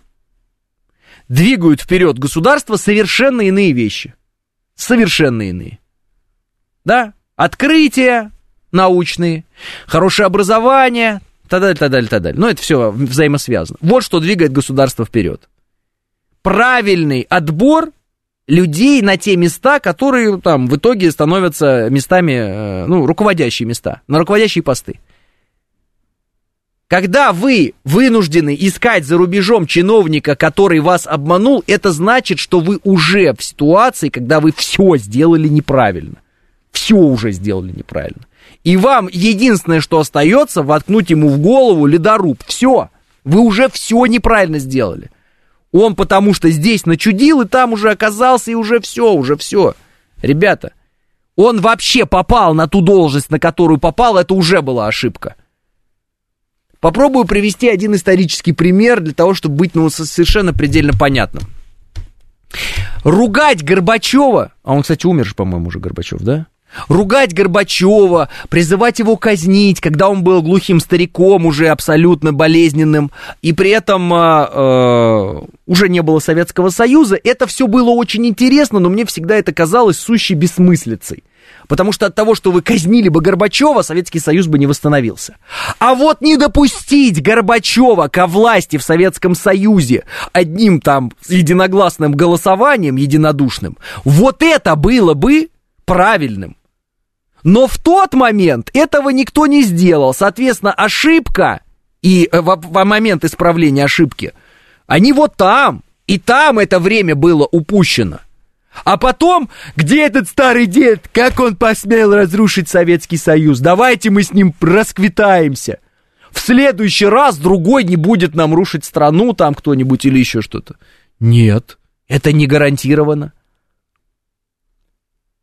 Послушайте внимательно. Всю царскую семью расстреляли. Всю. А Советский Союз меньше, чем через сто лет рухнул. Почему? Где там этот Гордеев или как его фамилия, который мне писал? Городеев. Почему, когда расстреляли всю царскую семью, Советского Союза не хватило на сто лет? Почему? Почему рухнул Советский Союз? Как такое может быть? Вот же, все сделали правильно. Вот же ж отомстили. Вот всех загнали, куда надо было загнать. Правильно? Все сделали, все жестко было. Каждого, каждого предателя прижали. Каждому полидорубу воткнули. Че в итоге-то? Вот подумайте над этим. У меня задача, вот в моей голове, поддонести одну только мысль до всех, до нас что наше, наше главное оружие по итогу будет созидание. Это самое главное, что нужно понять. Сейчас, да, мы сейчас воюем, и нам надо сейчас просто сокрушить врага. Как бы просто это неправильное слово. Нам нужно сокрушить врага. Но в итоге, в итоге, как только мы сокрушим врага, нам нужно будет в эту же секунду перейти к созиданию. В эту же секунду. Потому что крушить врага это опция временная она не может быть э, э, постоянной. Потому что если мы вынуждены крушить врага, мы именно что вынуждены его крушить. Это значит, что мы попытались сделать все возможное для того, чтобы ни с кем не вступать в это противоборство. Это значит, что мы старались договориться. Это значит, что наша дипломатия старалась, предлагала варианты, и это вы знаете. Это значит, что мы с 2014 года говорим, что этот Майдан этот, э, э, был специально сделан, чтобы Украину превратить в антироссию. Мы постоянно об этом говорим. Это значит, что была череда ошибок наших, в результате которых враг стоит вот у нас перед лицом, нам отступать некуда. Вот что это значит. И это значит, что враг недоговороспособен был. Но мы пытались. Так или не так? Драка это последний аргумент. Это даже не аргумент уже. Это когда и аргументы исчерпаны. Все, погнали, это называется. А там как, как, как это пройдет все. Мы сейчас деремся. Это ж понятно. Но я вам говорю, что драка закончится нашей победой. И после этого у нас должна быть созидательная модель. Понимаете, о чем я говорю? Она и сейчас есть. Но вечно жить э, вот этим вот, там, кого-то где-то настичь, этого наказать, этого там прижать, не получится. Это невозможно. Человек по природе, ну, не способен постоянно всех где-то преследовать и что-то... Он, он, он должен созидать, заниматься своими делами, рожать детей там и так далее. А, неужели вам не интересно мнение ваших слушателей? Я про голосование, Вячеслав. Мы не проводили голосование, Вячеслав. А, решительно нет. Ваша работа не бесполезна. Во многом благодаря вам я понял, узнал гораздо больше и укрепил дух. Это укрепило мою веру в то, что я нужен нашим братьям там. Иду на фронт близить победу, пишет Борисович. На Горбачева было много надежд. Он был молодым реформатором, но в какой-то момент его не стали контролировать, и получился развал страны, пишет Денис. На Зеленского было много надежд. Он был молодым и казался реформатором, но в какой-то момент Понимаете? Этих аналогий я привожу сколько угодно. Смысл вы, главное, ну, как бы, услышали или нет. Те люди, которые жаждут мести и расправы над кем-то, вы можете э, жаждать этого. И, может быть, даже вы имеете возможность это реализовать там и как-то на законодательном уровне, и как угодно. это не решение наших проблем, которые нам все равно надо будет потом решать. Ясно или нет? Вот о чем я пытаюсь говорить. Но меня как бы не все слышат. Потому что всем кажется, ну вот те, кто меня не слышит, им кажется, что вот, а вот сейчас мы этого казним, и все станет хорошо. Ну, работал очень жестко по своим врагам Советский Союз. И даже э, вместе с врагами своих граждан, э, ни в чем не повинных, э, там, репрессиям подверг. Понимаете, но, но не сработало это по итогу. Выбирать надо рабочие модели. Не громкие, не э, как это делают вот украинцы. Вот опять же, меня что поражает. Есть люди, которые в России восхищаются тем моделям пропагандистским, которые выбирает Киев. Мы сегодня с этого начинали. Типа, вот они сразу отрабатывают, они ничего не признают. Ну а по итогу-то что? Кто Артемовск-то взял? Они или мы по итогу? Мы. Ну и все. Ну и все. Мариуполь-то кто взял? Мы или они? Мы. Ну что вот, что угодно пускай говорят, как говорится. Ну, понятно, что мы этому противодействуем, если они врут, мы говорим, это там обман, вот, вот правда, это обман, вот правда. Все, работа в этом направлении ведется. Ну, как бы нечем восхищаться там, нечем восхищаться. А, я благодаря вам стал намного умнее и разборчивее в своих мыслях о величии России, пишет Флайн Томагавк. Правильно, мы же хотим не величия из разряда мы всем отомстим и всех настигнем. Вон, Украина, я же говорю, это вот страна, которая все пытается всех настигнуть и везде всех отомстить. Их террористические акты против Дарьи Дугиной какой смысл имеют? Вот какой смысл имеет террористический акт против Дарьи Дугиной, вот ну по-честному? Какой смысл имел э, террористический акт против Владлена Татарского? Что они, чего они добились? Что, военные действия прекратились? Нет? Не прекратились, правильно? Ничего не произошло. Мы тут передумали, мы такие подумали, а, так они, видать, хорошие ребята, если они теракты устраивают у нас в Санкт-Петербурге. Они хорошие ребята, они нам злато не хотят, наверное. Мы так подумали, нет? Нет, мы так не подумали. Мы так не подумали. Мы подумали, ах так? Ах так? Ну тогда держите. Ну что, какие вопросы-то? Или когда нам э, какой-нибудь там э, этот Буданов, Гуремо заявляет, что вот мы будем всех русских убивать, мы после этого как бы должны убояться или что? Мы говорим, а, да? Ну, посмотрим. Логично? Ни в коем случае нельзя превратиться в государство, которое всем везде где-то пытается мстить и всех везде хочет наказать и всех задушить и так далее. Нет, нет. И действия нужно предпринимать такие, которые приводят к победе, а не везде всех сразу наказывать. Везде всех сразу будешь наказывать, нигде не победишь. Приложение сил должно быть в конкретном месте. Еще раз, против нас сейчас на Украине э, НАТО, да? Ну, а это ресурсов очень много, и как бы нам с, этими, с этой ресурсной базой тяжело соревноваться. Мы не можем распаляться, мы не можем все свои силы тратить на каких-то медийных дураков, там, каких-то певцов, там, еще что-то. Работать надо на победу, а не на то, чтобы где-нибудь какой-то вот человек, там, не знаю, вот который мне писал, очень сильно был рад, потому что кого-то где-то казнили. Вот вам два варианта. Первый вариант мы работаем над победой и не тратим время над всякой, на всякую чепуху и ересь, типа вот этих вот там расправ, и побеждаем в итоге. Или мы тратим время на чепуху и ересь и в итоге не побеждаем, допустим, потому что растратили свои силы непонятно на что. А вам какой вариант ближе? Мне вариант ближе, что нужно сделать дело.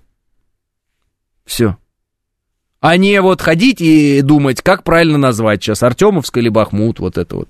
Как правильно пишется, давайте вместе друг с другом поспорим. А давайте еще драться между меж собой, как правильно это говорить.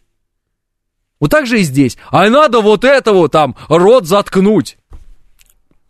Неприятно то, что он говорит. И хотелось бы, чтобы он этого не говорил, кто бы там ни был. Но наша задача не его рот заткнуть. Наша задача победить. Вот в чем дело. А, а Мариуполь лучше не вспоминай, азовцев отпустили, это позор, пишет Андрей Лунев. Андрей Лунев, если бы вы были э, нашим пленным военнослужащим с той стороны, и вас на этих азовцев обменяли, я думаю, вы бы такого не сказали. И вот этого не написали. Все вот эти вот крики про позор, не позор, это вообще все популизм. Вам нравится быть популистом, Андрей, будьте им. Но опять же, вы пользы не приносите своим популизмом никакой. Это просто популизм, это просто крики. Позор, не позор, взяли, не взяли, э, назвать так, назвать сяк. Это популизм. На этих э, азовцев, да, за этих азовцев мы забрали э, наших э, бойцов. Все. Все. Чего, чего вам непонятного? А, ну так если врага не наказывать, он потом вернется с подкреплением, и на опять придется освобождать свои города, а, пишет Сергей. Вот Израиль, например, врагов своих не прощает и уничтожает их без срока давности в любой точке мира. И что, Израиль перестал воевать? Вот вам, Сергей, вопрос, прям в лобешник. Вот, вот просто, ну вот, неужели вы не, не видите этого? Неужели вы слепы? Израиль уничтожает в любой стране мира. Знаю, знаю эту мантру, ее читают очень часто. Надо брать пример там, с, с таких спецслужб, с таких спецслужб. Во-первых, у нас тоже есть спецслужбы, и во-вторых, они могут работать не хуже, чем израильские. Это сто процентов. Это во-первых. Во-вторых, что, они перестали воевать? Они наладили мирную жизнь или нет, израильтяне? У них получилось? Я не издевательски это говорю, поймите правильно. Но пока мирную жизнь наладить у них не получилось. У них не получается при их моделях. Значит, возможно, их модели в чем-то неправильные. И пример с них, возможно, не во всем можно брать. Правильно? Правильно. Вот давайте в этом ключе рассуждать. Вас интересуют пафосные расправы. Я вас понял. Меня пафосные расправы не интересуют. Мне это не интересно, потому что это не приводит э, ни к чему, кроме э, того, что мы говорим, вот пафосная расправа произошла. Ну, хорошо, понятно, все ясно. Все ясно. И что дальше? Хотя бы суд должен быть. Ну, мне кажется, нет? Ну ладно, может быть. Э, хочешь отомстить Галкину, вору Магутину, не ходи на его концерты, не слушай его песни. Это будет лучшая помощь нашим бойцам с нашей стороны. Так нет, ну не про них же разговор, эти вообще. Э, кто всех своих врагов-то уничтожил? Израиль? Больше на рекламу их возможностей похоже, на деле вряд ли так, пишет Наталья К. Я и говорю. Если ты всех своих врагов уничтожил, если твоя э, как бы, борьба с врагами, она эффективная, то почему у тебя так много врагов до сих пор, и они никак не кончаются? Ну почему так происходит-то? Вот ответа на этот вопрос нет. Наверное, надо искать какие-то другие решения проблем. Но, видите, решения не находятся этих проблем. Просто некоторые любят процесс, а некоторые результат. Вы, Алексей, за результат, пишет Юлия Карп. Да, я за результат, конечно. Я, конечно, за результат. А как еще? Мне вот э, процесс сам по себе, э, ну, именно вот процесс, который происходит, как, как, как вот процесс, как, война как процесс – я считаю, что это очень тяжелый и плохой процесс на самом деле, война, в любом случае. Ничего хорошего э, не бывает именно от войны. Ну, вы понимаете, о чем я говорю. Это тяжелый э, процесс. Это люди погибают и так далее. Вот. Поэтому, конечно, я за результат в этом смысле, а не за сам процесс. То есть вот упиваться там романтикой войны, ну, мне это не свойственно. Может, кому-то свойственно, кому-то это нравится, там, он это сам себе как-то представляет, ну, и что-то еще такое вот. Берс... Боевые берсерки у нас здесь есть. Я не берсерк, вот, ну, нет у меня такого. Я просто очень хочу э, максимально эффективно, с минимальными потерями решить вопрос, который нужно решить. Наш вопрос – это вопрос безопасности. Вот, он давно уже был поставлен. Все понятно, что в 2014 году э, Запад э, вошел в Киев в результате переворота политического, вот, и стали финансировать максимально вот эту бандеровщину, антироссийскую, все антироссийское. Нам нужно это сейчас э, выкручивать с минимальными потерями. Это называется денацификация. Поскольку их очень сильно вооружили, они, э, ну, как бы, не только идеологически подкованы в этом смысле против нас, но они еще и вооружены против нас. Еще и нужна демилитаризация. Вот два-два направления. Надо это сделать максимально эффективно, в минимальные сроки, с минимальными потерями для нас. Вот какая задача а не искать там по всему миру каких-то там плохой, этот плохой, этого я буду еще что-то. Ну, нравится, занимайтесь этим, мне не нравится. А какая цель СВО? Известно, только что вам сказал, какая цель СВО. Кто работает э, на результат, тот обречен. Э, не на результат, тот обречен, пишет Владимир Бон. Да, В 2012 году ездил с семьей в Иерусалим и следом в Вифлеем на экскурсию по святым местам. Ездили на автобусе. На следующий день такой же автобус э, постреляли палестинцы, пишет Дягилев. Да, потому что там война все время идет. Это неизвестно только тем, кто из России уезжал после начала специальной военной операции и говорил, что не могу жить в стране, которая воюет со своими соседями, поэтому уезжаю в Израиль. Вот им только неизвестно. Всем остальным известно, что там постоянная война идет. 10.00, я прощаюсь с вами до завтра, и да пребудет с вами сила.